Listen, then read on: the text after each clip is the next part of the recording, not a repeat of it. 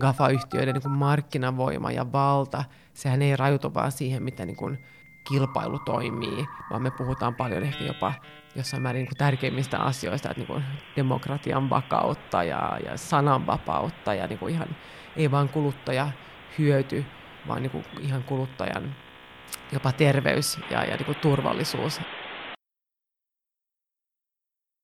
No niin. Tähän kai kuuluu sanoa, että jotain sen kaltaista, että hyvää huomenta, päivää, iltaa tai yötä, riippuen siitä, että milloin kukakin tätä kuuntelee. Mutta jos kuuntelet, niin kiitän siitä jo valmiiksi. Ää, mun nimi on tälläkin kertaa Lindholmin Otto, ja mä oon täällä ää, mikin takana tällä kertaa en linjoilla. Nyt on koronassa päästy nimittäin sellaiseen tilanteeseen, että mä oon päässyt oikean ihmisen kanssa neuvotteluhuoneeseen tekemään podcastia. Ja, ja Tämä on semmoinen jakso, mitä on yritetty järjestää itse asiassa suurin piirtein siitä asti, kun me tuolla Iteoker-yhdistyksen porukan kanssa keksittiin tämmöinen formaatti kuin podcasti. Mutta sitten tota, moni näistä syistä niin, niin aikataulut on siirtynyt ja elänyt, ja, ja, tota, ja mä oon sinänsä tyytyväinen, että tämäkin saatiin lopulta järjestetyksi. Ää, sen pitemmittä puheetta mä oon saanut pöydän toiselle puolelle ää, Maria Vaseshärnan, me puhutaan tänään ää, jostain sellaisesta, mikä juristille liittyy varmaankin kilpailuoikeuteen, tekkijuridiikkaan, dataan, kaikkiin mahdollisiin hypesanoihin, mutta, mutta mä päästän sut Maria ääneen. Kerro, kuka sä oot, mitä sä teet, mistä sä tuut, ja sitten mä kysyn lisää. Ensinnäkin kiitos kutsusta. Tosi kiva, tosi kiva tulla sun podin vieraaksi ja, ja tosi kiva, että me tehdään tämä tälleen livenä ja istutaan samassa huoneessa. Se on kyllä paljon, paljon kivempi, että ihan hyvä vaan, että tässä kesti hetken ennen kuin päästiin juttelemaan tästä aiheesta. Ähm, mun nimi on tosiaan Maria Valsasharna, mä oon asianajaja,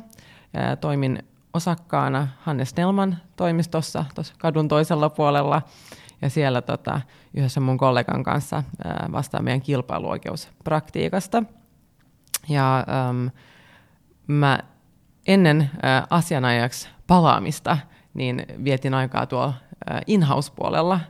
olin muun muassa Nokialla pitkään ja, ja tota, ihan, ihan tota, äh, alkuaikoina äh,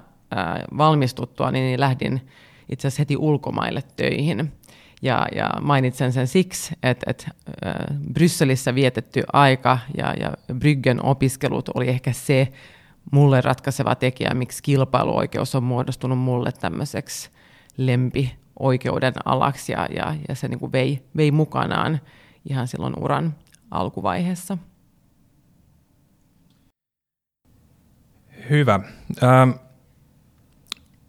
sä et paljastanut vielä sitä, tai ehkä ennen kuin, ennen kuin mennään eteenpäin, niin tämä on niin kuin hauska ja mielenkiintoinen sessio mulle sen takia, että, että mä voin avoimesti myöntää, että, että mä en ole ikinä mieltänyt ymmärtämäni juurikaan mitään kilpailuoikeudesta.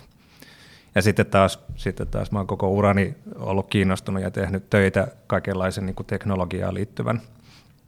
tota, ilmiöiden ja kentän ja, ja tota, asioiden ympärillä. Ja mä johdattelen tätä keskustelua tietysti sillä tavalla, että se mitä sä et maininnut, niin sä olet myöskin äärimmäisen kouluttautunut ihminen, sulla on nimittäin tohtori Hattu kotona ilmeisesti, eikö niin? Sitä hattua ei itse asiassa ole, ah. Ää, tota, mutta joo, pitää varmaan hankkia. Joo, tämäkin hyvä kysymys, koska mä en ole, niin mä luulin, että se hankitaan niin kuin ihan protokollan mukaan, mutta tota, yhtä kaikki. Se sä... kuuluu kyllä, mutta joo, se on vielä edessä. no, tota, laita listalle. Kyllä, joo, tota, shopping-listalle. se, mihin mä oon menossa, on nimenomaan että sä, tota, sä oot väitellyt aiheesta, joka ilmeisesti sijoittautuu kuitenkin kilpailuoikeuden kentälle, mutta se, minkä takia mä kiinnitin huomioon asiaan, on se, että, että ilmeisesti tavalla tai toisella se liittyy nimenomaan ää, teknologiaan, dataan ja, ja tota, teknologian markkinaan, joka kai sitten kilpailuoikeudessa jossain määrin niin kuin tuore tota, tulokulma ja jollain tavalla niin kuin toistaiseksi semmoinen niin kuin hiukan avoin kenttä. Niin kerropa hiukan siitä, että, että mistä sä itse asiassa väitöskirjassa teit ja minkä takia? Jos mä aloitan siitä, että mistä mä mun väitöskirjan tein, niin tota, mä olin silloin äh, tosiaan Nokialla äh, in-house-juristina ja, ja tein hommia kilpailuoikeuteen, kilpailuoikeuden parissa. Ja muun muassa työpöydällä oli nämä raflaavat antitrust-keissit Googlea vastaan. Ja tota, ähm, liittyy Google Searchiin, mutta myös Googlen Android-alustaan. Ja Nokia oli silloin osana tämmöistä yritysten koalitiota tai yhteenliittymää, jotka, äm, jotka tota, olivat Googlea vastaan. Ja, ja tota, mulla oli sitten niin kuin etuoikeus olla mukana näissä tosi mielenkiintoisissa tapauksissa ja pääsi seuraamaan sit niin kuin siellä eturintamalla, miten, miten kilpailuoikeus ehkä on muuttumassa tämän datavetosen, datavetoisten markkinoiden myötä. Ja, ja kun näki sitä murrosta käytännössä ja niissä käytännön keisseissä, niin alkoi syntyä mun mielestä aika paljon semmoisia kysymyksiä, mihin mä en löytänyt vastauksia. Ja, ja sitten kun on, on vähän tämmöinen niin kuin akateeminen nörtti tavallaan ja, ja tykkää kauheasti lukea ja tutkii, niin, niin sitten se alkoi niin itsestään siinä, siinä kehittyä mielessä, että tätä, tätähän voisi oikeasti lähteä tutkimaan jopa, jopa väitöskirjan muodossa. Ja työn ohessa sitten keräilin kiinnostavia artikkeleita ja, ja niin kuin vähän matskuu ja mietin, että sitten kun, sitten kun jossain vaiheessa tulee sopiva kohta, niin, niin lähden tätä tutkia. Sitten mä jossain vaiheessa totesin, että nyt on, se, nyt on se aika. Mä en tiedä, onko koskaan sopiva aikaa ottaa noin valtavaa projektia. Että hyvä vaan, ettei etukäteen tiennyt, mitä kaikkea se, se vaatii. Joku on sanonut, että, sehän vähän, että se on vähän kuin juos, juoksis maratonin, ja sitten kun on tota, päässyt sinne maaliin, niin sitten joku sanoi, että juokse se vielä takaisin. Niin, niin oli, olihan se vähän sellaista välillä. Mutta tota, tosi palkitsevaa myös, ja, ja väittelin tosiaan pari vuotta sitten, ja, ja väitöskirjan tein noin kolmessa vuodessa aika nopeasti, mutta se oli myös, äh, niin aihe pakotti siihen, koska mä, mä tutkin kilpailuoikeuden ja, ja, ja yksityisyyden tai tietosuojan rajapintoja nimenomaan siitä näkökulmasta, että miten niin kuin tämä datatalous on muuttanut markkinoita ja, ja miten kilpailuoikeus ja kilpailupolitiikka on pysynyt siinä perässä. Tuli, tulisiko kilpailuoikeuden muuttua, muuttua tämän, tämän johdosta? Niin nämä on niin ajankohtaisia polttavia kysymyksiä ja musta, tun, musta tuntui myös sen kirjoitustyön aikana, että nyt niin pitää olla aika, aika tehokas, koska tuntuu, että joka viikko tuli, tuli joku uusi kilpailuviranomaisen raportti aihetta koskien tai, tai aloitettiin joku uusi tutkinta jossain, niin, niin tota, sisältöä siis olisi riittänyt vaikka kuinka paljon. Joo, tämä oli, tämä oli parempi pohjustus tämän päivän agendalla kuin mä kuvittelinkaan. Tota, paljastetaan tai yritetään paljastaa vastaus ennen kuin tuota, esitetään kysymyksiä, koska tämä tietotavalla pohjustaa aika hyvin tämän loppu, loppusession tuota, jutustelua. Niin kerro nyt sitten vielä tavallaan, että mikä sun niin kun, tutkimuksen, miten se voi sanoa, tulos tai johtopäätös sitten lopulta oli? Jos, jos niin kun mietitään sitä ihan sille helikopteritasolla, ää, muuten mä innostuin ja liian syvälle ja sitten me ollaan kiinni yksityiskohdissa ja tämä podcast-jakso on tunteja, niin tutkimus kohdistui siihen, että niin kun, onko kilpailuoikeus ja, ja tietosuoja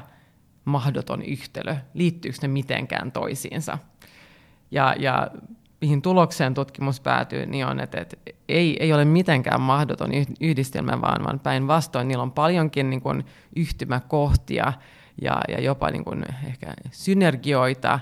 ja, ja kilpailuoikeuden tulisikin ehkä jossain määrin huomioida ää, paremmin ää, tietosuojaa, ainakin paremmin, jos vertaa, miten, miten niin kuin vuosien saatossa sitä ollaan pohdittu. Ja ehkä niin kuin se väitöskirjan matka, niin yksi sellainen, minkä mä haluaisin nostaa, mikä ei ollut niin kuin tutkimuksen kohteena, mutta se ehkä yksi parhaimpia anteja oli se, että se ymmärrys oman oikeuden alan kehittymiseen, myös jos miettii niin kuin vähän niin kuin historiaa, ehkä niin kuin oikeuskulttuuria, niin, niin se, se oli tosi, tosi hienoa saada semmoinen sukellus ää, siihen maailmaan. Ja sitten samalla niin kuin vähän jäsentää ei vain omaa oikeuden alaa, mutta niin kuin muutenkin meidän oikeusjärjestelmää ja, ja niin kuin sen paikkaa yhteiskunnassa ja muuttuvassa yhteiskunnassa, niin se, se oli niin kuin mun mielestä tosi rikastuttavaa. Siis erinomainen tietyllä tavalla niin kuin huomio Mä en ole lukenut sun väikkärin vielä. Mä, mun ehkä se on vihdoin... ihan ok, en odottanutkaan sitä.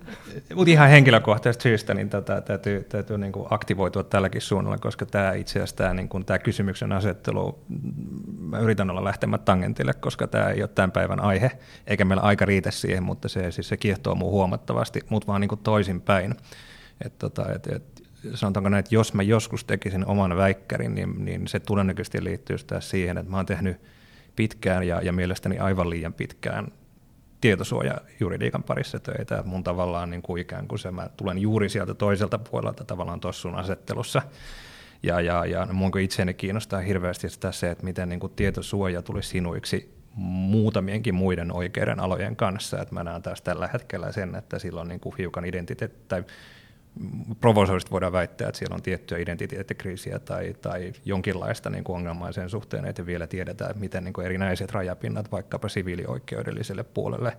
esimerkiksi sopimusoikeuden puolella tulisi niin kuin tavallaan synkattua keskenään, että se tietyllä se keskustelu ja tutkimus on mun mielestä vielä käymättä. Että tämä on niin kuin mielenkiintoinen huomio nimenomaan, nimenomaan niin kuin tässä oikeudenalojen välisessä tavallaan yhteisön sopivuus, ja vaikka kai, kai sitä voi jonkinlaiseksi jäsentämisessä kutsua. Minkä takia minusta oli hauska kuulla, että et, et, tämä oli se sun tietyllä tavalla niin kuin lähestymiskulma, koska nyt viimeistä mun täytyy ottaa se kirja käteen ja lukasta se. mutta, tota, mutta tämä sopii siis todellakin niin kuin hyvänä pohjustuksena tota, loppusessio agendalle. Tar- tarkoitus ja mun ajatus oli nimenomaan niin kuin vähän pohtia siitä, että miten kilpailuoikeus ja, ja tavallaan siihen ehkä sitten jollain tavalla liittyvä sääntely tai tuleva sääntely sitten niin kuin kohtelee miten sen pitäisi kohdella. Puhutaan nyt sitten datataloudesta tai, tai suurissa teknologiayhtiöissä, tavallaan siitä niin kuin muuttuvasta kontekstista maailmasta, mistä sä oikeastaan just puhuit. Niin jos me nyt sitten niin viedään tätä keskustelua eteenpäin, niin mä luulen, että mun lisäkseni joku, joka kuuntelee tätä, niin ei ole välttämättä peri, niin kuin, tai perillä niin kilpailuoikeuden ihan niin kuin perustavasta logiikasta.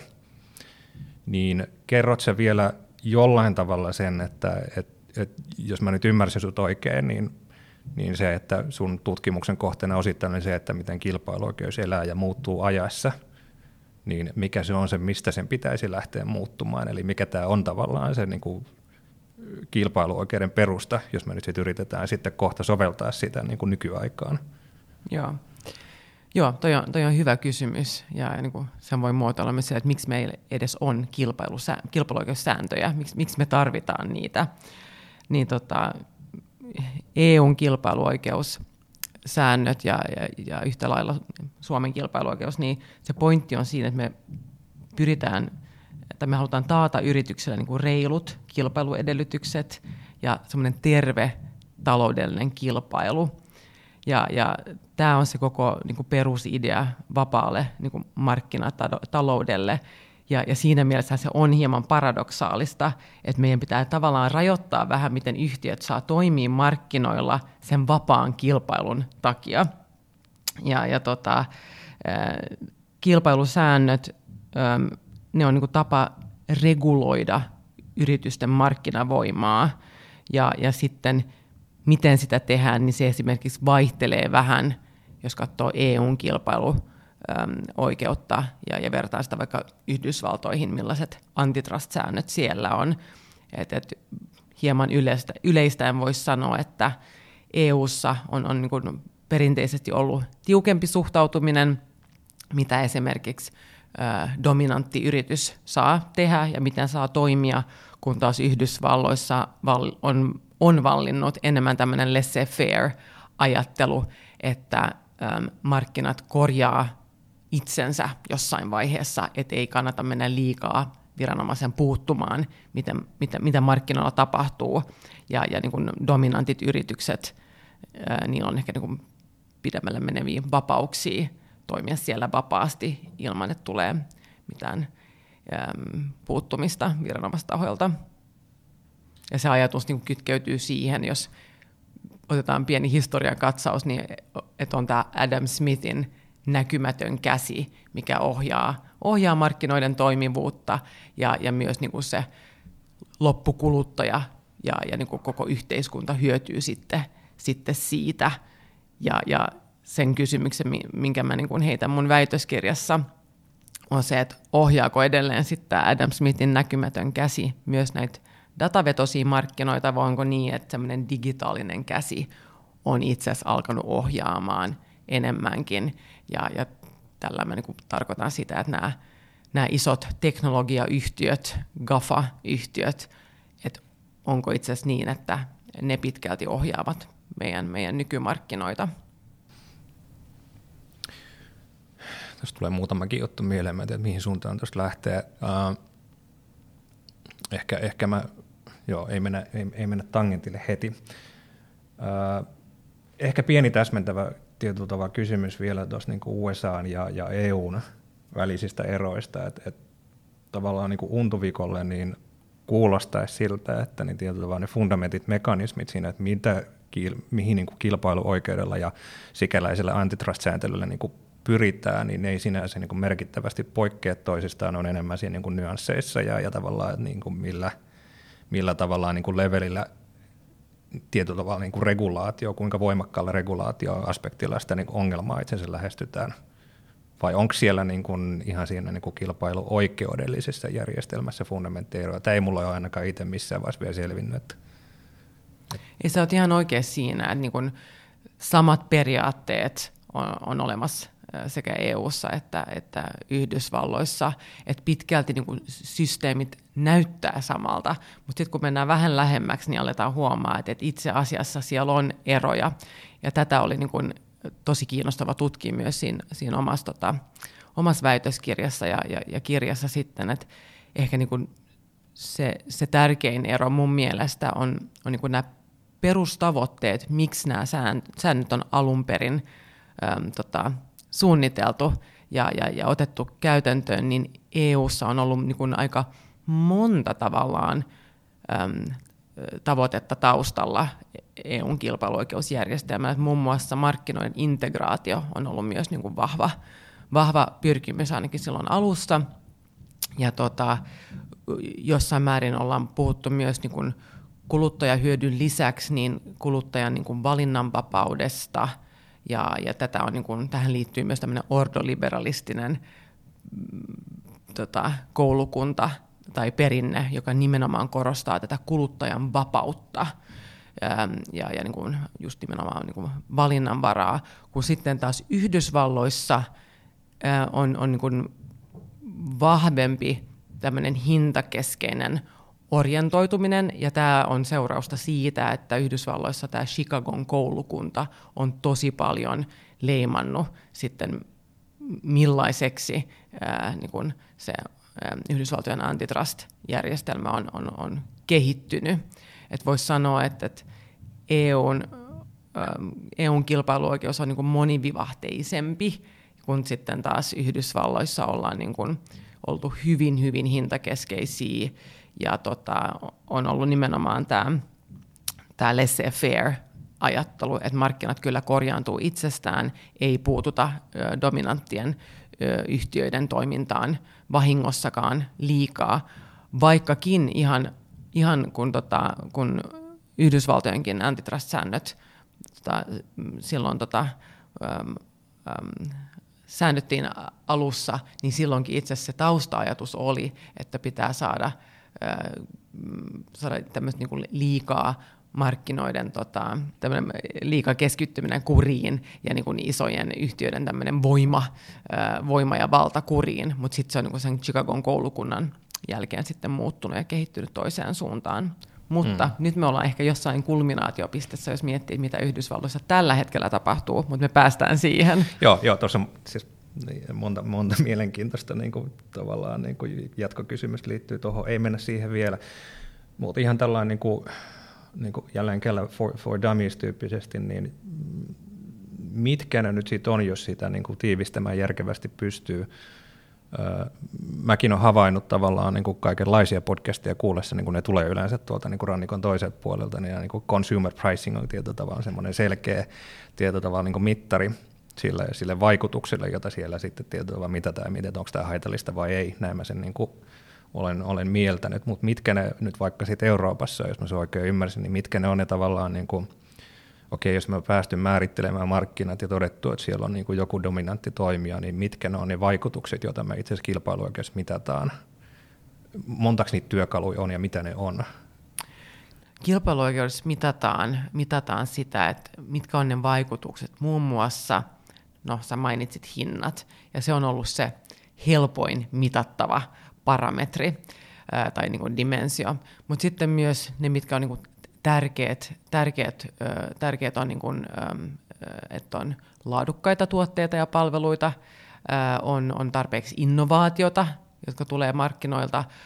Ja, ja tota, se, mikä sitten mun, mun väitöskirjassa on ollut se niin kuin ehkä keskeinen kysymys, että no, missä määrin tulisi sitten myös huomioida kuluttajien, ää, tota, kuluttajien tietosuojaa, kuluttajan yksityisyyttä. Voiko se olla myös yksi parametri? Ja, ja miksi tämmöistä kysymystä, kysymystä niin on relevanttia kysyä, on se, että kun ollaan siirrytty, tai siirtymässä, mä sanoisin, että me ehkä, ehkä niin ollaan jo siirrytty tämän niin digitaalisen vallankumouksen myötä hintavetoisesta niin maailmasta hyvin datavetoiseen maailmaan, ja tällä mä tarkoitan sitä, että kuluttajana verkossa sä ilmaiseksi, niin kuin rahallisesti ilmaiseksi saat erilaisia tuotteita ja palveluita käyttöösi, kun sä annat vastineeksi sun käyttäjätietoja, niin tämä siirtymä tämmöiseen niin kuin datavetoiseen maailmaan pakottaakin äm, kilpailuoikeudessa meidät kysymään sen, että miten me niin kuin mitataan näitä vaikutuksia, kun näillä tuotteilla ja palveluilla netissä ei ole sitä euromääräistä hintaa.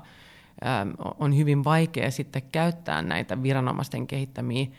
vanhoja mittareita. Ne ei oikein niin kuin istu samalla tavalla tähän uuteen nolla euro maailmaan. Ja tämä tavallaan pakottaa sitten niin kilpailuoikeuden ja politiikan niin kuin uusiutumaan ja, ja miettimään, että onko se niin kuin nykyinen työkalupäkki äm, niin kuin päivittämisen tarpeessa. Mm. Joo, ja, ja tämä on niin kuin loogisesti helppo ymmärtää, ainakin mulle. Että se, se niin kuin mun intuitiivinen, reaktiivinen niin kuin kysymys tai vastaus tai kommentti, mikä se ikinä onkaan tuohon, on se, että no miten, miten me määritellään, siis miten me mittaroidaan tällaisia asioita, mitä sä juuri kuvasit. Et hintahan on niin kuin euroista ja dollareissa aika absoluuttinen, sillä tavalla sitä on niin kuin helppo laskea ja mitata. Mutta et, et, et niin kuin laatu, tämän tyyppisissä palveluissa, mihin sä nyt viittasit, niin, niin mitä sä raamitat sen EUn kaikenlaisissa lainsäädäntö tota, hankkeiden tavallaan taustaperuste, jossa tuodaan aina esiin innovatiivisuus. Me ollaan täysin epäselvää itselle, mitä se sitten on, kun ruvetaan niin kuin konkreettisesti miettiä. Miettiä, että se on käsitteenä vähän tuommoinen niin kuin, äh, hankala, hankalasti tartuttava. Sitten viimeisenä vielä tämä niin kuin, niin kuin omasta näkökulmasta, niin se, että tietyllä tavalla sen kiinnittäminen, niin kuin jonkun, tai siis mittarin luominen esimerkiksi tietosuojan ympärille kuulostaa äärimmäisen haastavalta. Sen takia, että kun mä taas katselen sitä sääntelykehikkoa, niin se on äärimmäisen ää, paitsi periaatelähtöistä, niin tällä hetkellä myös niin kuin sellaisessa tilassa, että et, et on hirveän vaikea tavallaan niin kuin miettiä, että mitä ne säännöt sillä kentällä on, koska ne on edelleen kehittymässä ja, ja suoraan sanoen sinne liittyy niin kuin tiettyjä itsenäisiä oikeusvarmuuden haasteita, koska siellä on viranomaisjärjestelmä, joka tulkitsee asioita, mutta, mutta se, että niitä on viety niin kuin case law tavallaan perustella, niin, niin tavallaan niin kuin oikeuskäytännön kautta jotenkin standardeiksi tai olemassa oleviksi niin kuin tarkemmiksi säännöiksi, niin se puuttuu sieltä kokonaan. Että jos tämä on se sun mittari, niin ehkä se, mitä mä yritän kysyä tai kommentoida, että miten tämä niin liittyy tai tämä kuulostaa jotenkin haastavalta, kun jos lähdetään sieltä niin kuin hintakeskeisestä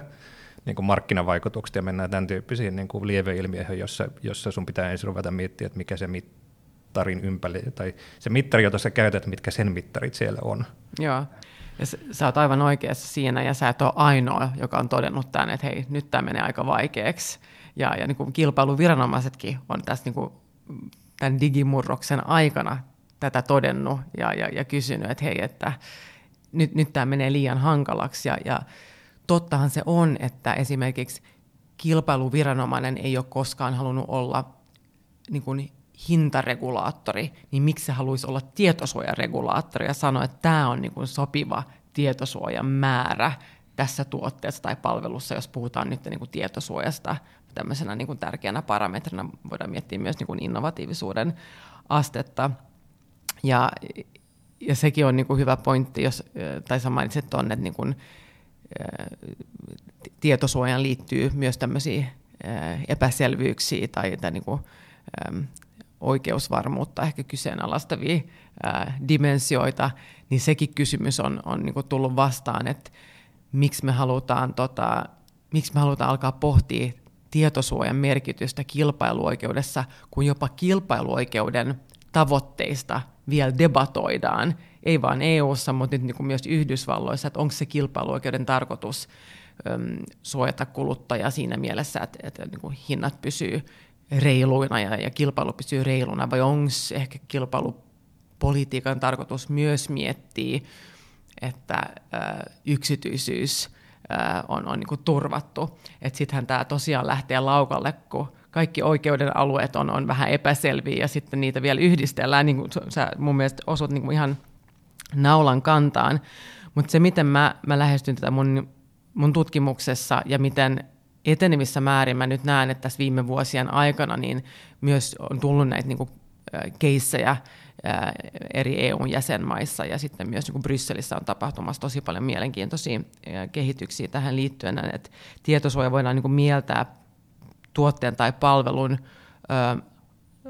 laaduksi. Ja, ja vaikka se laatukin on niin kuin käsitteenä aika, aika hankala, koska se on hyvin subjektiivista, mikä on laadukas ää, tuote tai palvelu, ja, ja riippumatta siitä, mistä me puhutaan, että sinne ja minäkin varmaan mielletään tämä asia hyvin eri tavalla, ää, riippuen siitä, että mistä me jutellaan, mutta vaikka mä en tiedä mitään autoista, ja mä tiedä, tiedät säkään, mutta jos me puhutaan niin kuin laatuasioista, niin ehkä meillä olisi hyvin eri lähestyminen tähän liittyen, mutta sitten jos mietitään myös niin kuin yksityisyyden suojaa, miten sinne ja minä lähestytään sitä, ehkä meillä siinäkin on erilaisia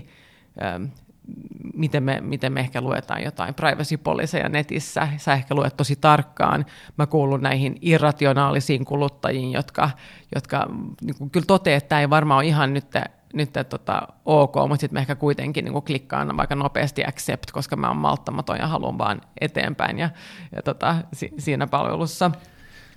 Joo, joo siis tätä, mä mietin, pitäisikö mun myöntää tämä, mutta en mä niitä oikeasti itsekään niin kuin lue. Joskus, joskus sivistääkseni, mutta tätä, kyllä mä niin kuin varmaan leipeloin itteni aika, aika niin kuin normaaliksi käyttäjäksi tuolla, että, että kyllä mä niin kuin mietin, että mihin aikana jaksan käyttää ja, ja tota, ei siitä sen enempää, mutta itse asiassa toi niin kuin herättää mulla tavallaan just sen, tuohon liittyy kaksi mielenkiintoista niin kuin ajatuskelaa. Jälkimmäinen on se, että ylipäänsä tämä niin kuin tavallaan niin kuin laatuleiman kiinnittäminen tietosuojaan, mikä tietyllä tavalla ollenkaan niin kuin uusi ajatus tai, tai niin kuin ehdotus. Että onhan niin kuin tietosuojaviranomaisetkin esimerkiksi, tiedän siis tota, edellinen tietosuojavaltuutettu Reijo Arnio puhui jo kymmenen vuotta sitten tietyllä tavalla niin kuin tällä logiikalla, että niin kuin tietosuojasta pitäisi tehdä kilpailuetu tai tai, tai jollain tavalla niin kuin hyvä tietosuoja pitäisi näkyä niin kuin kuluttajalle. Ja se tavallaan se ajatus, mä ymmärrän sen hyvin, mutta et, et sitten taas kun mä mietin asiaa itse, niin kyllä mä näen sen niin kuin itse vahvasti niin compliance sitten kuitenkin, että se on niin kuin yksi asia, sääntöjä, jotka täytyy noudattaa, niin kuin lakeja täytyy noudattaa, mutta tavallaan semmoinen laatuerottelu menee niin kuin yli sen, ja sitten mä en ole ainakaan vielä nähnyt markkinoilla semmoista niin kuin ikään kuin sit, tai semmoista niin kuin ilmiötä, yhtiöt korostaisi sitä, että me ollaan niin kuin tietosuojassa parempia kuin meidän kilpailija ja sitä kautta laadukkaampia, koska mun, tämä kuulostaa vähän kyyniseltä, mutta siis silti mä oon ehkä, ehkä niin kuin, ja kaikki osoittaako tässä mut vääräksi, olisi hauska huomata, niin ehkä kuitenkin niin, että et, et suuri osa niistä käyttäjistä on samanlaisia kuin me tässä nyt kahdestaan ollaan, että ei, ei ne niinku tee semmoista niinku laatuarvioa siitä ja tavallaan valitse välttämättä palveluita tai tuotteitaan sen niin kuin tietosuojan niin kuin tason tai lähestymistapojen perusteella. Että tässä tulee just tämä privacy-paradoksi, mikä itse asiassa mun mielestä on edelleenkin aivan ilmeinen niin en mä tiedä, onko tässä nyt, mutta siis tämä on ehkä tämmöistä niin kuin yleistä kommentoitiin, mutta tähän niin kuin mulle, mä yritän miettiä, että miten sä niin kuin laadutat tietyllä tavalla niin kuin tietosuoja ja sitten viet sen niin kuin johonkin kilpailuoikeen, tai kun mulle tämä on niin kuin vaikea miettiä, että kun jos ne käyttäjät ei sitten kuitenkaan ehkä pyydä sitä laatua, niin mitä sä määrität sitä. Se on mm. vaan sitä, että ollaanko, noudatetaanko lakia ja vai ei, ja sitten se tavallaan se, että miten lakia noudatetaan on, ja tämä palautuu siihen mun äskeiseen kommenttiin, äärimmäisen epäselvä tilanne tällä hetkellä. Yeah. Että se sääntely itsessään ei aseta sulle T, A, B ja C, niin sitten sä olet itse asiassa compliant, vaan siellä on hyvinkin paljon tätä niin kuin accountability liittyvää todistelua, ja sitten se on niin kuin case by case. No, tämä menee tosi pitkälle, mutta toi vaan niin kuin, mua vaivaa tämä, tämä on sekä mielenkiintoinen että mua vaivaava niin kuin ajatus siitä, että me voitaisiin tuoda niin kuin tietosuojaa ikään kuin laatumittariksi. Mä, mä yritän niin kuin havainnollistaa tota yhdellä aika niin konkreettisella esimerkillä, mikä on nyt tosi ajankohtainen. Niin silloin kun Facebook osti WhatsAppin, niin tota, oltiin vielä siinä vaiheessa tätä digimurrosta ja, ja ja, ja siinä vaiheessa tätä keskustelua yksityisyyden roolista kilpailuoikeudessa, että tämä todettiin, että, että, että no, ei nyt kilpailuviranomaiselle kuulu pohtia mitään tietosuojajuttuja tai yksityisyysjuttuja, että, että se ratkaistaan sitten sillä oikeuden niin kuin alueella, niin Facebookin WhatsApp-osto sallittiin ilman mitään commitmentteja, mutta jo silloin oli aika paljon lobba, lobbaamista ja, ja niin kuin esitettiin huolia siitä, että hei, mitä tapahtuu, kun nämä kaksi yritystä yhdistyy, että pitäisikö tosiaan sallia sen, että Facebook saa ostaa WhatsAppin, että se oli ihan niin kuin tunnettu, että Facebookin laatu, mitä tulee tietosuojaan, oli ns. heikompi kuin WhatsAppin. Niin tästä oltiin huolissaan, mutta kilpailuviranomainen hyväksy kaupan. Sitten Facebook osti myös Instagramin, ja nyt tänä päivänä ollaan siinä pisteessä, että mä en usko, että tämä kauppa olisi mennyt läpi ainakaan ilman mitään sitoumuksia. Et, et, tämä on mun mielestä niin hyvä esimerkki, jos mietitään tätä niin kuin laatua ja miten kuluttaja, kuluttajan niin kuin hyöty tai hyvinvointi voi kärsiä siitä, jos vaikka sallitaan semmoinen yrityskauppa, jossa on tiedossa, että niin kuin se, se tietosuojan laatu on, on hyvin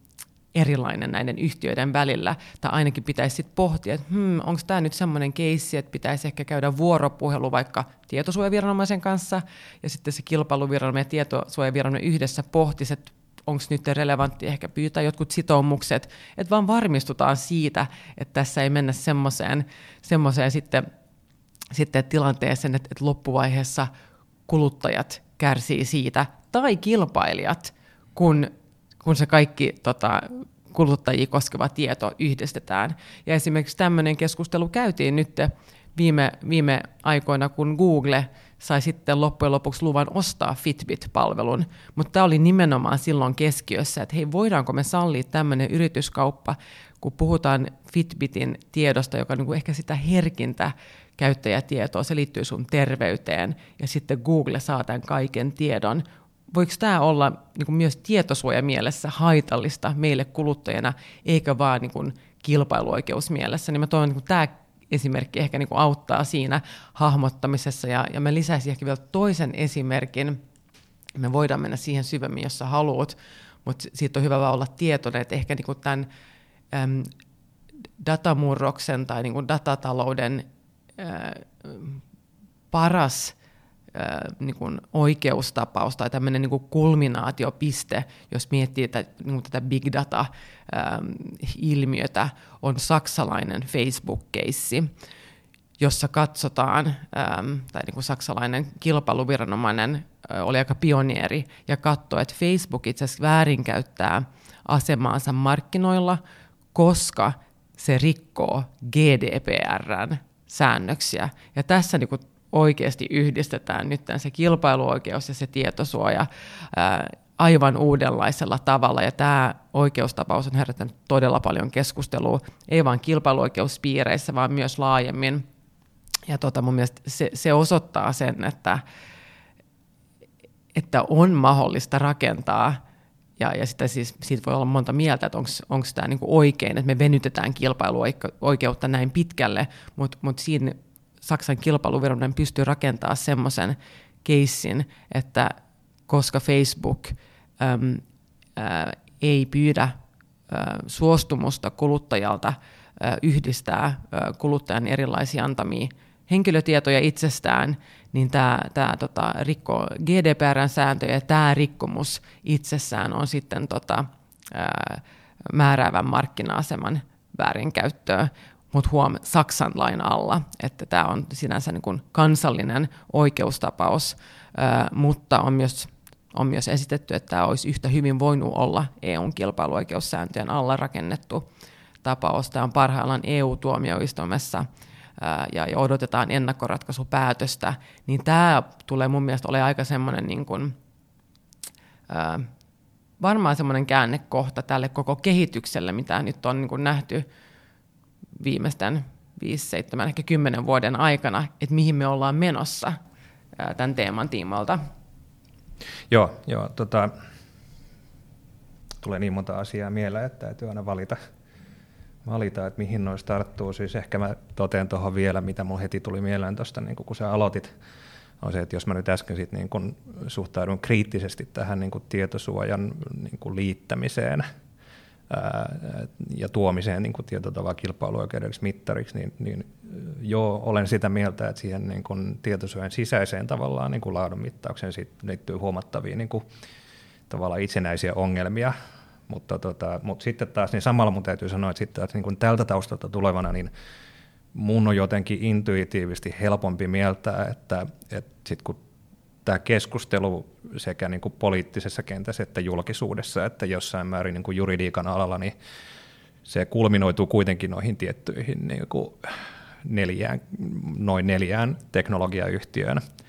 Ja, ja, ja tietosuojasääntely on taas sitten universaali sillä tavalla, että se koskee kaikkia. Ja tietysti niin ne samat säännöt, olkoonkin, että ne on periaateluontoisia, niin, niin se soveltuu lähtökohtaisesti samanlaisina kaikkiin. Niin mulla on ollut aina niin kuin loogisempi ajatella niin, että olisiko kilpailuoikeus tietyllä tavalla parempi tapa käsitellä tätä ongelmaa kuin se, että, että nähtäisiin se ensisijaisesti tietosuoja-ongelmana. Ja tuossa mielessä mä ymmärrän sen tuomisen sinne kilpailuoikeuden kentälle, ja operoidaan siellä kuin että me yritetään tehdä kaikista asioista niin kuin dominantisti niin kuin tietosuojakysymyksiä. Et, tota, et, ja tässä itse näkyy ehkä tämmöinen niin mielenkiintoinen ero, että jos nyt niin kuin, ainakin sekä Euroopassa että, että USA ollaan sitä mieltä, että näissä on jotain lainausmerkeissä ongelmia näissä niin kuin isommissa yhtiöissä, niiden toiminnassa, niiden vaikutuksissa, niin Euroopassa ehkä kärjistää, niin ajatellaan, että se on niin kuin tietosuoja-ongelma, ja sitten Jenkeissä, kun katsoo tätä keskustelua ja, ja toimenpiteitä ja prosesseja, mikä siellä on, niin kuin se on nimenomaan antitrust-ongelma. Ja, ja tämä on niin kuin jännä se niin kuin, ihan niin kuin kulttuuriin asti palautuva ajattelumuutos. Ja, ja tota, se on, niin kuin, se on se on se, on se mun niin kuin oma, oma sisäinen ristiriita, että että et tietyllä tavalla, niin kuin, että onko se oikein, hyvä ottaa tietosuoja, joka on äärimmäisen epäselvää sääntelyä mittariksi, mutta sitten taas niin kuin, sitten liittyy ilmiselviä tietosuojan haasteita, niin onko oikein ratkoa niitä myöskään pelkästään siellä. Et mä, mulla ei ole siis tästä mielipidettä, mä vaan niin kuin koetan jotenkin strukturoida tätä itselleni koko ajan. Joo, ja mä sanoisin, että kenelläkään ei varmaan vielä ole mitään niin kuin valmiita vastauksiakaan. Että niin kuin, ja, ja sitä mä haluan korostaa, että mäkin mun väitöskirjassa, niin mä näen, että se oli niin vaan pieni kontribuutio, kontribuutio tähän niin kuin keskusteluun, mikä nyt on niin kuin meneillä, ja, ja vastauksia on niin kuin vaikea, vaikea tarjota, koska nämä ongelmat on niin kuin tosi moninaisia, ja, ja, ja tota, vielä tullaan varmaan näkemään erilaisia, erilaisia ratkaisuja, mihin päädytään esimerkiksi EU:ssa ja, ja Yhdysvalloissa, mutta se on ainakin selvää, että niin kuin yhä enemmän nämä oikeuden alat puhuvat keskenään ja niin kuin liittyvät toisiinsa. Ja, ja se on mun mielestä hyvä asia. Että parempi vaan, että ei, että ei olla liikaa omissa siiloissa tai, tai kuplissamme. Ja se soveltuu, ei vaan jos miettii eri oikeuden aloja, mutta yhtä lailla niin kuin juristina on tosi, tai asiana hienoa ymmärtää, miten eri oikeudet liittyy toisiinsa ja pystyy ehkä paremminkin jossain määrin operoimaan – niin generalistina, eikä vaan liian, liian niin spesialistina, jos on erikoistunut johonkin alueeseen, koska kun maailma on monimutkaisempi, ja koko ajan mun mielestä vaan monimutkaistuu ja, ja niin kuin se tietotulva on ihan valtava, niin, niin kyllähän niin kuin oikeuden pitää kehittyä sen mukana. Ja, ja, ja se tarkoittaa myös sitä, että nämä eri oikeuden alat, ne yhä enemmän niin kuin linkittyy toisiinsa ja pitää pystyä ymmärtämään, millä, ta- millä tavalla ne sen tekee, ja ainakin jossain määrin yrittää niin kuin jäsentää tätä kaikkea omassa mielessään. Mutta mut se on haaste, se on todellakin haaste. Joo, ja mä täysin samaa mieltä, ja tuo, niin tuo kiehtoo muokin, ja, ja tota, itse asiassa tämä oli se niin toinen pointti, mitä mä halusin tuohon sun aikaisempaan puheenvuoroon vielä tarttua. Ehkä, ehkä niin kuin mä pohjustan tämän kommentin, mutta mulla on itse asiassa niin kysymys, tai oikeastaan se, mitä mieltä sä tästä olet, mutta nimenomaan tämä tämä, niin kuin, Saksan Facebook-keissi, jossa niin kuin, joo, mä tietoinen siitä, mutta en mä tietenkään niin kuin, tarkemmin perehtynyt siihen, että mikä se tavallaan niin kuin, juridinen perustelu ja logiikka siinä oli, miten päädyttiin tähän ratkaisuun. Mutta jos nyt oletetaan, että se on mennyt suurin piirtein niin, että siinä on, on kilpailuviranomainen ää, ratkaissut asian hänelle annetun niin kuin juridisen toimivallan pohjalta, eli oikeus käyttää julkista valtaa niin kuin tietyissä raameissa, ja, ja sitten se on ikään kuin lainannut toimivaltaa sen vähän niin kuin substanssimielessä niin sieltä tietosuojasääntelystä, jossa sillä hän ei ole siis niin kuin, niin kuin toimivaltaa varsinaisesti niin kuin sen varsinaisen julkisen vallankäytön suhteen, mitä se nyt niin kuin tässä kuitenkin harjoittaa. Niin jos on ollut niin, että että siellä ei ole ollut mitään niin kuin nimenomaista tapausta, johon on viitattu, että Facebook, että, että sanotaan vaikka, että saksalainen tietosuojaviranomainen on todennut, että Facebook on toiminut sääntöjen vastaisesti, he lainaat sitä päätöstä, jolla on oma auktoriteetti, vaan jos sillä tehdään niin kuin tulkintaa toisen lainsäädännön alueella, ja kyseessä on kuitenkin viranomainen, jolla on niin kuin annettu tietty tehtävä, että se ei ole yleinen tuomioistuin, niin, niin ja nyt mä, nyt mä käännän tämän vielä toisen esimerkin kautta, kun mä kysyn sulta, koska ihan vastaava tematiikka on tällä hetkellä vireillä ää, Facebookin ja, ja tämän niin kuin Max Schremsin kautta hänen organisaationsa tota, välisessä kiistassa, josta ei ole vielä lopullista päätöstä tullut niin tietoisen viranomaiseltakaan, mutta siinä oli kysymys nimenomaan siitä, että jos sä menet ja teet Facebookin kanssa sopimuksen siitä, että sä saat käyttää kuluttajana heidän, heidän someaan, niin mikä on se sopimuksen sisältö? Eli, eli saatko sä niin kuin vastikkeena ää, siitä, että sä hyväksyt ehdot, niin saatko sä vastikkeena sen, että sä saat käyttää niitä palveluita, vai, vai sisältyykö siihen, sisältyykö siihen sopimukseen itse asiassa elementti, joka on kohdennetun mainonnan tarjoaminen sulle? Ja sitten se oikea juridinen kysymys tässä on se, että, että saako Facebook käsitellä sinun tietojasi sen kohdennetun mainonnan – toteuttamiseksi sillä perusteella, että se täytäntöön panee sitä sopimusta. Ja tämä on niin fundamentisti kysymys on silloin siitä, että mikä on sen sopimuksen sisältö, minkä sinä ja Facebook olette tehnyt.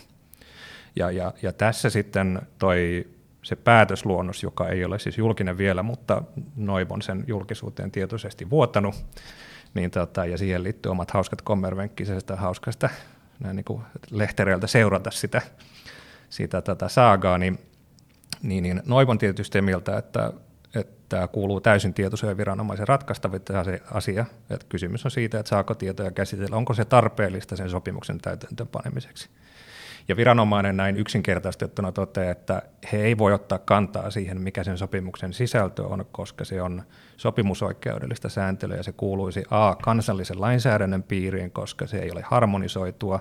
B. mahdollisesti kuluttaja-oikeudelliseen kenttään ja C. GDPRstä ei löydy pykäli, jolla tavallaan niin kuin se viranomainen voi lähteä arvioimaan niin kuin toisen oikeuden alueelle kuuluvia kysymyksiä, ja, ja tämä on niin kuin mun mielestä sinänsä niin kuin lainopillisen tyylikkäästi todettu siellä. Ja nyt kun mä kuuntelen sua, niin tietyllä tavalla kuulostaa siltä, että kilpailuviranomainen tehnyt ikään kuin juuri toisinpäin.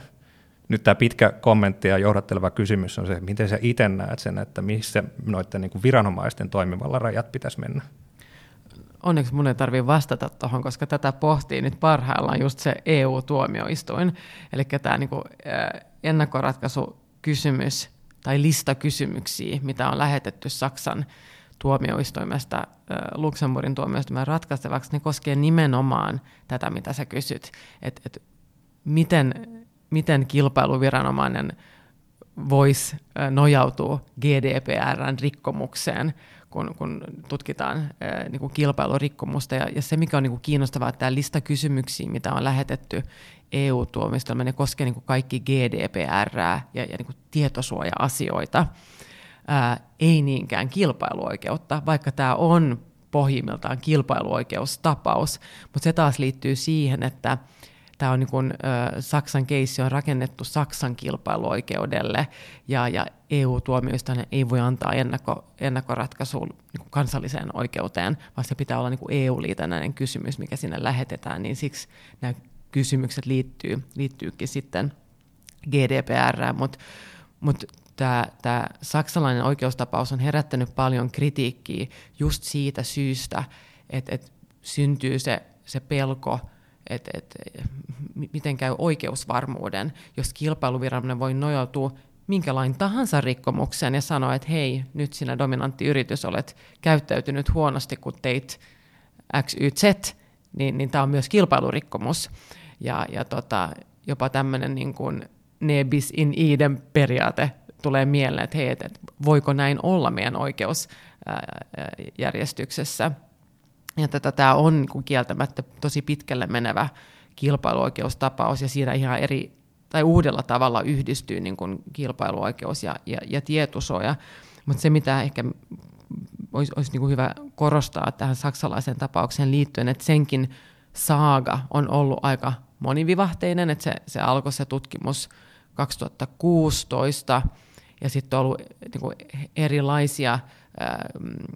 harmin teorioita eri instansseissa, että kun kilpailuviranomainen Saksassa keskittyi siihen, että kuluttaja ei, kuluttaja ei ole antanut suostumustaan Facebookille yhdistää ja keräillä näitä eri käyttäjätietoja.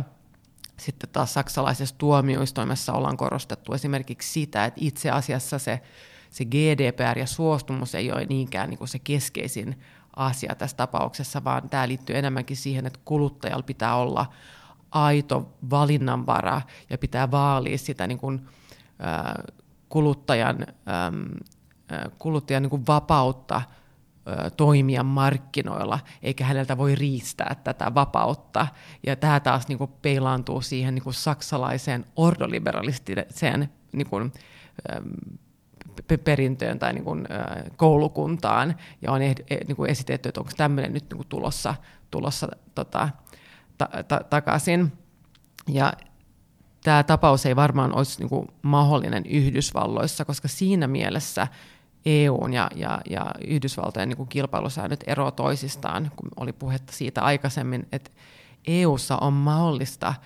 äm, niin suojata kuluttaja siitä, että häntä ei riistetä – esimerkiksi ylihinnottelussa, että tuote tai palvelu ylihinnoitellaan. Ja tämä sama teoria on nyt niin kuin sovellettu tähän tapaukseen, mutta se ylihinnoittelu liittyy siihen, että se tietosuoja niin kuin laadultaan ei ole niin kuin tarpeeksi hyvä, vaan ollaan niin kuin riistetty liikaa henkilötietoja tältä kuluttajaparalta, joka ei ole ymmärtänyt, että näin, näin tapahtuu. Mutta sitten niin kuin Yhdysvalloissa kilpailuoikeussäännöt ei mahdollista tämmöistä, että että niin kuin katsotaan ylihinnottelua tai ei ole niin kuin näkynyt semmoisia semmoista tapauskäytäntöä lainkaan siellä verrattuna sitten, mitä EU:ssa on, on ollut joitain ylihinnoittelukeissejä, mutta ne on yleensä tosi hankalia näyttää toteen, ja, ja viranomaiset perinteisesti ei ole näitä kauheasti tuonut myöskään, mutta tota, tässä on nyt ehkä tapahtumassa jonkinlainen muutos, mutta yleensä nämä ennakkoratkaisupäätökset, tota, päätökset, niissä kestää, niin vielä pitää odottaa jonkun aikaa ennen kuin me saadaan niin kuin joku lopullinen vastaus tähän sun kysymykseen. Joo, joo ja, ja tota, siis tämä kysymys vaivaa mua ehkä, ehkä enemmän enemmän koko ajan, ja, ja tota, ei mennä siihen niin kuin liian pitkälle, koska siitäkin niin kuin riittää keskusteltavaa, mutta mutta jos mä peilaan tämän niin oman keissin kautta, että itse täytyy, täytyy ottaa niin kuin tarkkailulistalle ja, ja seurata tilannetta, koska kuulostaa siitä, että siellä niin kuin käsittelee sitä teemaa, mitä mä oon tästä niin kuin omien juttujeni kautta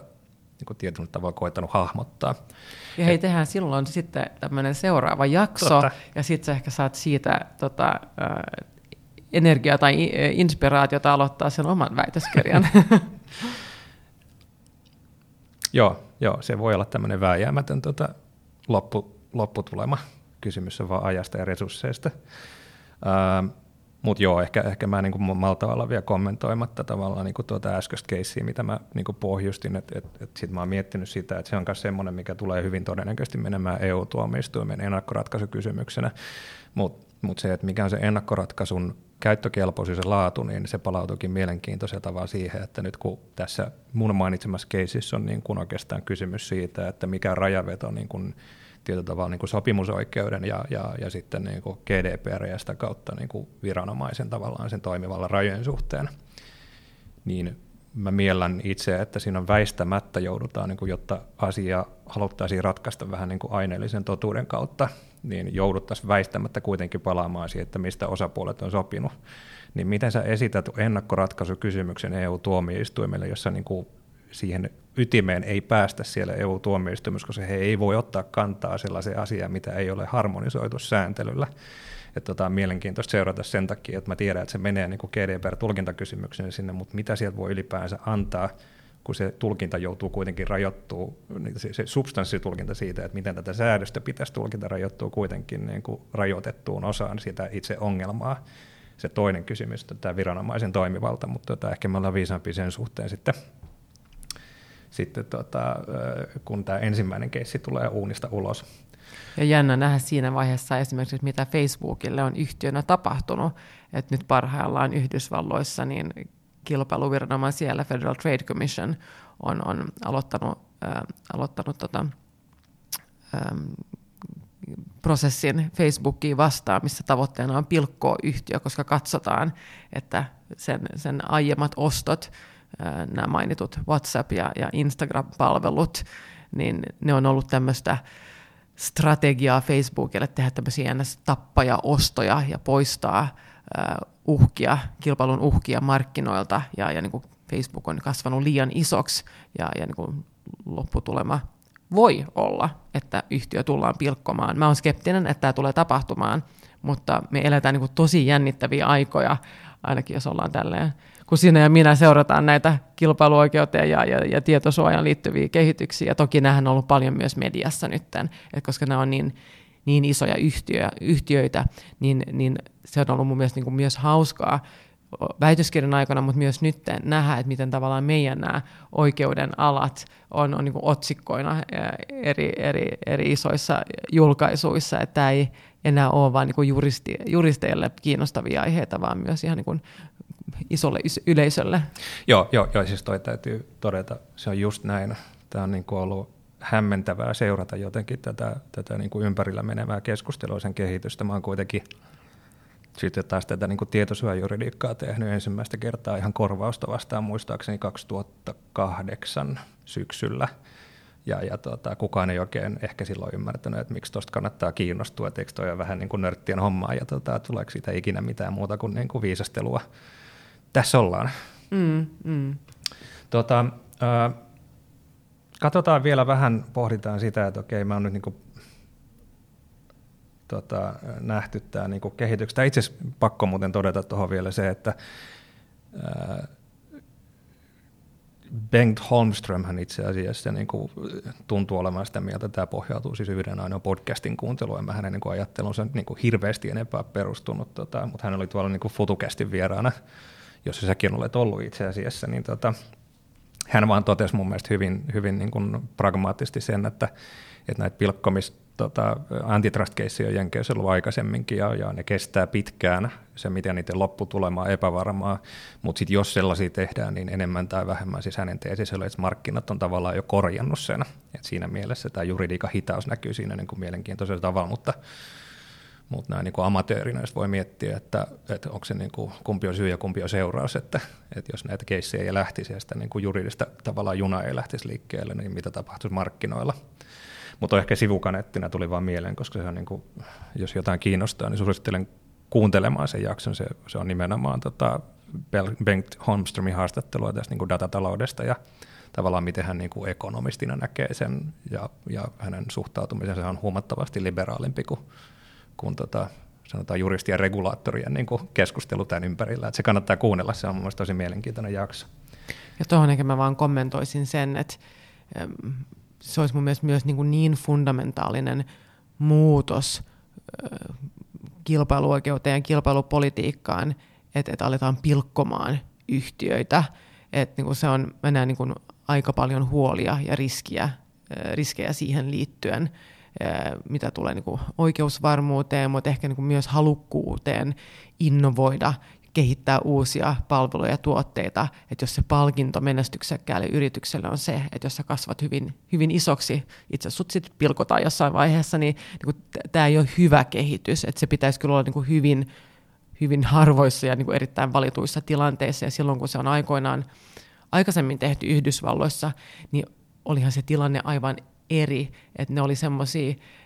jäsenmaan, tai niin kuin siis maan sisällä olevan niin kuin yrityksen toimintaan puuttuminen. Nyt kun puhutaan näistä teknologiayrityksistä, niin kuin ne on globaaleja ja, ja niin kuin millä tavalla sä pilkot tämmöiset niin aineettomat niin kuin resurssit tai niin kuin varat samalla tavalla kuin joku Standard Oil on aikoinaan pilkottu Yhdysvalloissa. Niin kuin, tämä ei ole ihan, ihan mutkatonta, mutta, mutta mielenkiinnolla tietysti jää, niin jäädään nyt seuraa sitä, että miten, miten FTC rakentaa sitä, sitä keissiään Yhdysvalloissa, että sehän ei ole mennyt ihan helposti tähän asti, että voi olla, että se ei tule olemaan kauhean, kauhean tota, mutkaton matka heillekään. Joo, jätetään sekin oma jakson varaan, koska tota, siitä olisi niin mielenkiintoista keskustella, kun on vaan niin kuin kuunnellut niitä niin kuin, ö, näkemyksiä, ehdotuksia, ehkä enemmän yleisessä keskustelussa siitä, että miten eri yhtiöt voitaisiin pilkkoa ja millä tavalla, mutta tota, ei, ei lähdetä sille tangentille nyt. Joo. Se on siis mua itseäni kanssa niin ihan niin pragmaattisesti kiinnostava asia, kiinnostaisi ymmärtää, että miten fiksummat ihmiset niin sen näkee. Et siinä mielessä oli mie- mielenkiintoinen täky, mutta jätetään se kytemään. Jätetään se kytemään ja jos mä saan vielä kommentoida lyhyesti tuota Bengt Holmströmin tota, näkemystä, niin se, missä mun mielestä hänellä on hän on valtavan paljon hyviä pointteja, mutta yksi, mihin mä oon kiinnittänyt huomiota, on se, että hän on korostanut sitä, että niin EU-ssa ollaan hyvin, hy, hy, hyvin niin kuin, päteviä reguloimaan tai niin kuin ehkä jopa ylireguloidaan ja, ja verrattuna esimerkiksi sitten Yhdysvaltoihin ja, ja, ja Kiinaan. Ja moni muukin on korostanut tätä yliregulaation riskejä. Ja mäkin näen, että, että nyt kun edetään aika vauhdilla Brysselissä ää, niin reguloinnin rintamalla ja, ja pyritään reguloimaan, miten nämä teknologiayritykset toimii, niin siinä, siinä niin kuin pitää kyllä olla varovainen myös, ettei se lopputulos ole jotain ihan muuta kuin ollaan suunniteltu, koska nämä, nämä digitaaliset markkinat, ne on, ne on niin nopeasti kehittyvät ja kukaan ei osaa ennakoida, mitkä ne bisnesmallit on viiden vuoden päästä, niin miten kilpailuviranomainen voisi olla se, tai komissio, se taho, joka niin osaa nähdä siihen kristallipalloon, että et, et pientä varovaisuutta varmaan niin kuin olisi se, mitä mä, mä varmaan korostaisin. Joo, joo, toi toimi hyvänä aasinsiltana nimittäin. Mä että otetaan tähän loppuun niin kuin jonkin tällainen niin kuin arviovarainen tai, tai tota, fiilistelevä katsaus nimenomaan ehkä EUn tavallaan niin kuin tulevaisuuteen. mun jotenkin oma tota, korkeintaan ammatillisesti sivistynyt, mutta vain mielipide on se, että mä oon itse niin kuin vähän pohtinut tätä tätä niin, kuin niin sanottua Bryssel-efektiä ja, ja tavallaan missä määrin se on hyvä, että, että, että kun noita niin kuin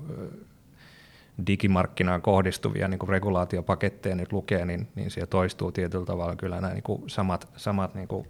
lauseet siitä, että, että tehostetaan markkinoita tai, tai inno, kannustetaan innovaatioihin ja, niin ja näin, niin tota, olen myös kuullut niitä niin kuin näkemyksiä, että, että ne on ehkä ehkä on, ehkä ei, mutta aika poliittisesti orientoituneita. Osa niistä säännöshankkeista, osa ei. Mutta, tota, mutta kyllä, kyllä mun niin kuin oma tämmöinen empiirinen havainto on se, että kyllä nyt viimeistään tälläkin sektorilla, mikä se ikinä niin kuin teknologiassa laajemmin on, niin EU on kyllä niin kuin, sitä regulaatiota on tulossa todella paljon. Ja, ja tota, ei mennä kaikkiin niihin, mutta et, et sieltä on tulossa niin kuin, siis GDPR itse asiassa, mä nyt sanon sen ääneen ihan, ihan rehellisesti, että mun mielestä siihen liittyy niin kuin sääntelyn laadun ja oikeusvarmuuden kannalta merkittäviä ongelmia. Ja, ja sitä ei ehkä ihan täysin ymmärretty, hahmotettu silloin kymmenen vuotta sitten, että kuinka niin kuin laajan ja ison merkityksen se tämmöinen geneerisenä sääntelynä tulee saamaan, kun se on tietoisesti tehty joustavaksi, että se soveltuu vähän kaikkeen. Mutta tota, mut sitten sit, kun tänne on tulossa niin kuin tekoälyregulaatiota ja on tulossa tota, niin kuin digialustojen sääntelyä ja, ja tota, nyt sitten kohta, mistä niin kuin voisi hetken pohtia vielä, on tämä niin kuin digimarkkinasääntely, niin kaikissa näkyy toki vähän eri painotuksilla se, että, niin kuin, että reguloidaanko reguloimisen ilosta vai, vai voiko spekuloida sillä, että reguloidaanko niin kuin poliittisesta tahdosta. Mutta et, et, ehkä niin kuin yleisenä kommenttina mun mielestä on niin kuin, en mä tiedä, en mä keksi parempaa sanaa kuin, niin kuin tietyllä tavalla huolestuttava trendi, että kohta meillä on todella paljon valvontaviranomaisia ja, ja tota, periaatelähtöistä sääntelyä, johon saattaa sisältyä tämmöinen niin demonstrointi tai accountability-tyyppinen periaate, joka sitten helposti siellä viranomaistoiminnassa kääntyy itse asiassa käännetyksi todistustaakaksi ihan niin kuin faktuaalisesti. Mutta tota, jos nyt mietitään sitten, kun tämä nyt niin kuin mun mielestä, siis jälleen kerran mun, ja puhuttiin tosiaan kun aloitettiin, niin mun, mun niin kuin taustalla ja mun ajatus Kelalla, niin tämä on niin kuin tämä DMA, eli, eli Digital Markets Act, eli digimarkkinasäädös, joka nyt on vielä luonnos, niin se on niin kuin kilpailuoikeudellista ajattelusta ponnistavaa, mutta se osittain sen rajojen ylimenevää sääntelyä. Ja sitten taas tuossa sä sanoit aikaisemmin, ennen kuin, ennen kuin nauha laitettiin päälle, että eihän se ole varsinaisesti kilpailuoikeutta, vaan se on jotain sitä täydentävää. Niin ehkä kaksi kysymystä. Kerrot sä vaan yleisesti, että mikä sun käsitys siitä, että mikä se sääntely on ja, ja miten sä hahmotat sen? Joo, ähm, eli digimarkkinasäädös, tämä DMA, ähm, vähän niin kuin hype-sana tällä hetkellä jo, joidenkin juristien keskuudessa, niin se on tota, komission äm, asetusehdotus, sitä tultaisiin sovel, soveltamaan näin kutsuihin portinvartijayrityksiin ja heidän niin kuin ydinalustapalveluihin, eli äh, aika rajattuun määrään näihin niin kuin isoimpiin alusta, alustapalveluihin. Ja tota, se, mikä niin kuin tässä on jännää, että tällä asetuksella asetettaisiin tälle, näille portinvartijoille tiettyjä suoria velvoitteita, esimerkiksi jakaa dataansa, ja, ja sitten myös suoria kieltoja, esimerkiksi olla yhdistelemättä eri palveluidensa dataa, mikä on siis nimenomaan tämä saksalainen Facebook-keissi. Niin tota, tämä on kilpailujuristille aika uusi tapa puuttua ennakoivasti, miten yritykset toimii markkinoilla, koska kilpailuoikeus säännöt on, on niin kuin perustunut siihen, että puututaan jälkikäteen, jos joku on mennyt ja, ja, ja rikkonut sääntöä, ja tämähän niin kuin, ihan niin kuin maalikollekin kuulostaa aika reilulta systeemiltä, niin, niin se kritiikki, mikä on niin kuin noussut DMhän liittyen, on kyllä, niin kuin, että, että, että voidaanko näin tehdä, että, että ennakoivasti puututaan markkinoihin, kun, kun viranomainen kokee, että siellä on niin kuin rakenteellisia ongelmia, mutta mut tämä on just niin kuin sä, sä sanoit, että tämä ei varsinaisesti ole kilpailuoikeudellinen työkalu, vaan tämä on niin kilpailusääntöjä täydentävä keino puuttua niin kuin ongelmallisiin nimenomaan niin kuin ehkä mark, digimarkkinoiden niin kuin rakenteisiin. Ja tota, tämä on tällä hetkellä niin kuin, meneillä tämä, tämä, tämä asetusehdotus, eli vielä ei ole astumassa voimaan, jäsenvaltiot on, on tätä niin kuin komission ehdotusta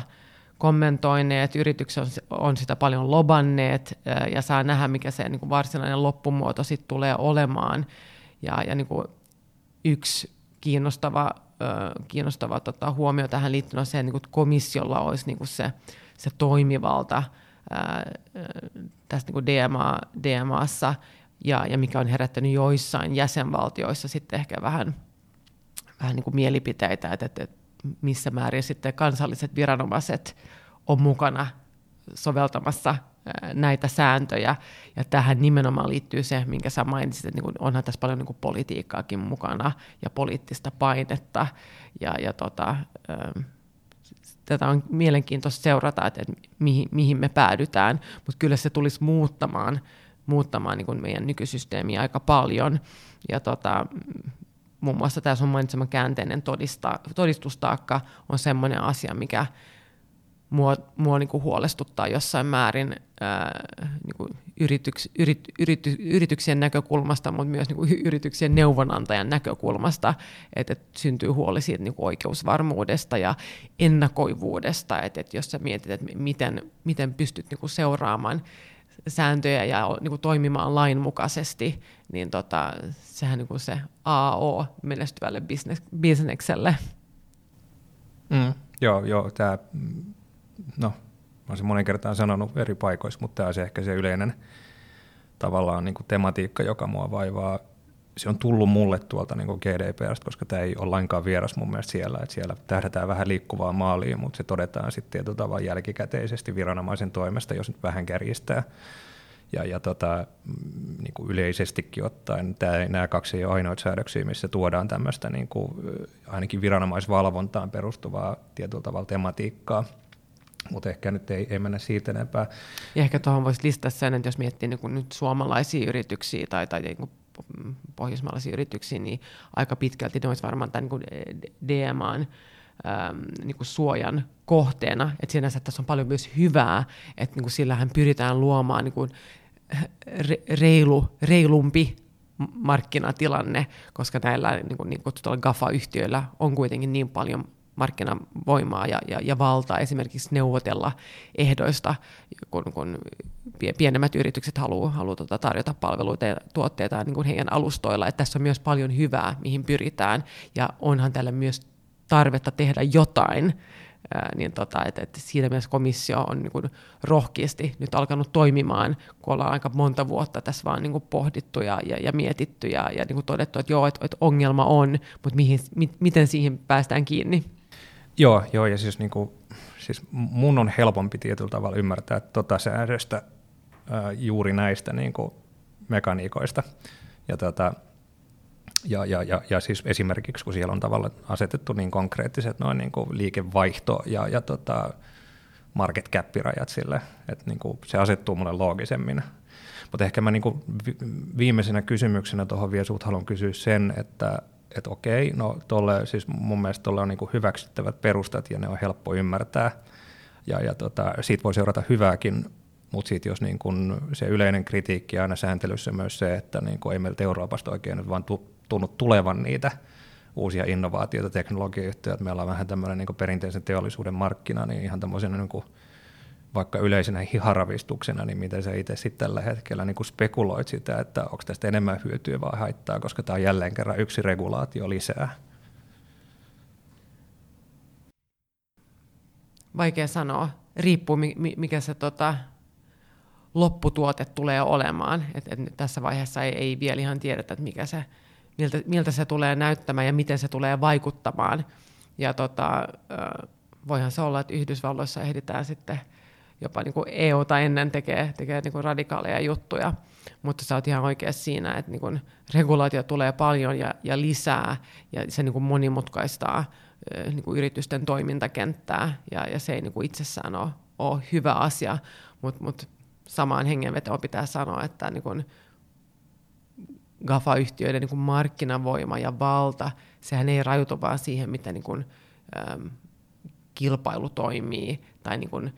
tietosuoja, asiat, yksityisyyden suoja, vaan me puhutaan paljon ehkä jopa jossain määrin niin kuin tärkeimmistä asioista, että niin kuin, niin kuin demokratian vakautta ja, ja sananvapautta ja niin kuin ihan, ei vain kuluttaja hyöty, vaan niin kuin ihan kuluttajan niin kuin, jopa terveys ja, ja niin kuin turvallisuus. Että nämä on sit niin isoja aiheita ja teemoja, että, että niin kuin, jotain on pakko tehdä ja toimia. Näin se varmasti on.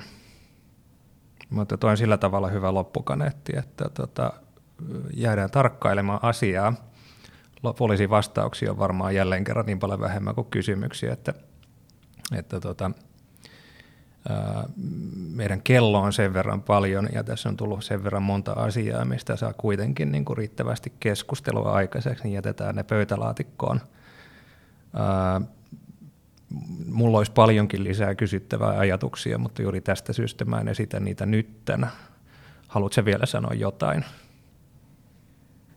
Mä kiitän, että sain tulla vieraaksi. Oli tosi kiva keskustella. Mäkin voisin jatkaa tätä vielä vaikka kuinka pitkään, niin ehdotan, että tehdäänkin näin, kun tulee vaikka jotain uusia jänniä kehityksiä, ähm, vaikka tämä tota, EU-tuomioistuimen ratka- ratkaisu, tai sitten kun meillä on tämä DMA, DMA tota, astunut voimaan. Sen mä ehkä lisäisin niin tämän digimurroksen lisäksi semmoinen kehitys, mikä, mitä kannattaa seurata, ei vaan jos on kilpailujuristi, vaan ihan niin kuin muutoinkin, on tämä niin kuin, vastuullisuusteema ja, ja miten se vaikuttaa myös niin kuin ihan yritysten toimintakenttään ja tämä niin kuin yritysvastuuseen vastuuseen liittyvä lainsäädäntö, niin kuin aloitteiden määrä hän on aivan huima. Et mä sanoisin, että se on niinku se seuraava, seuraava ehkä rajapinta, niinku yritysvastuu ja juridiikka ja, ja niinku parhaillaan, ja miksi mä nostan tämän, on myös se, että niin kuin kilpailuoikeudessa ja politiikassa ehkä tämä vastuullisuusteema on nyt se niin kuin, ää, kuumin aihe. Ja, ja tota, siinä on paljon itse asiassa myös niin kuin, äm, samanlaisuuksia äm, digi, digimurroksen niin kuin, ja, ja, ja vastuullis, vastuullisuuden niin välillä. Niin tota, sitä mä, sitä mä niin ehdottaisin, että sitä, sitä seuraamaan, niin, niin se on sitten niin se seuraava ehkä podijaksonkin aihe. Joo, mä oon tyytyväinen, että se toitte ne esille. Mä en olisi muistanut sitä itse, mutta, mutta jotenkin mun tämmöinen niin gut feeling on ollut vähän samanlainen, että, tota, että toi näyttää siltä, että se tulee tuolta seuraavaksi, kun se nivoutuu tavallaan näihin teemoihin niin paljon. Mutta ei mennä siihenkään nyt vielä. Hei, tämä oli tota, erittäin antoisaa, erittäin mielenkiintoista ja, ja, ja tota, valitettavan rajoitettua johtuen ajasta, mutta näin kuuluu ollakin. Hienoa, että saatiin järjestymään. Ja tota, mä sanon varmaan joka jakson lopusta, mutta näin se on tässäkin kohtaa, että tästä jää niin paljon tota, jää täkyjä sitten pöytälaatikkoa, että katsotaan milloin ja missä palataan, mutta mut vähän siltä vaikuttaa tavallaan toi toiseen kuitenkin. Kiitos kun tuli käymään. Hei, suurkiitos.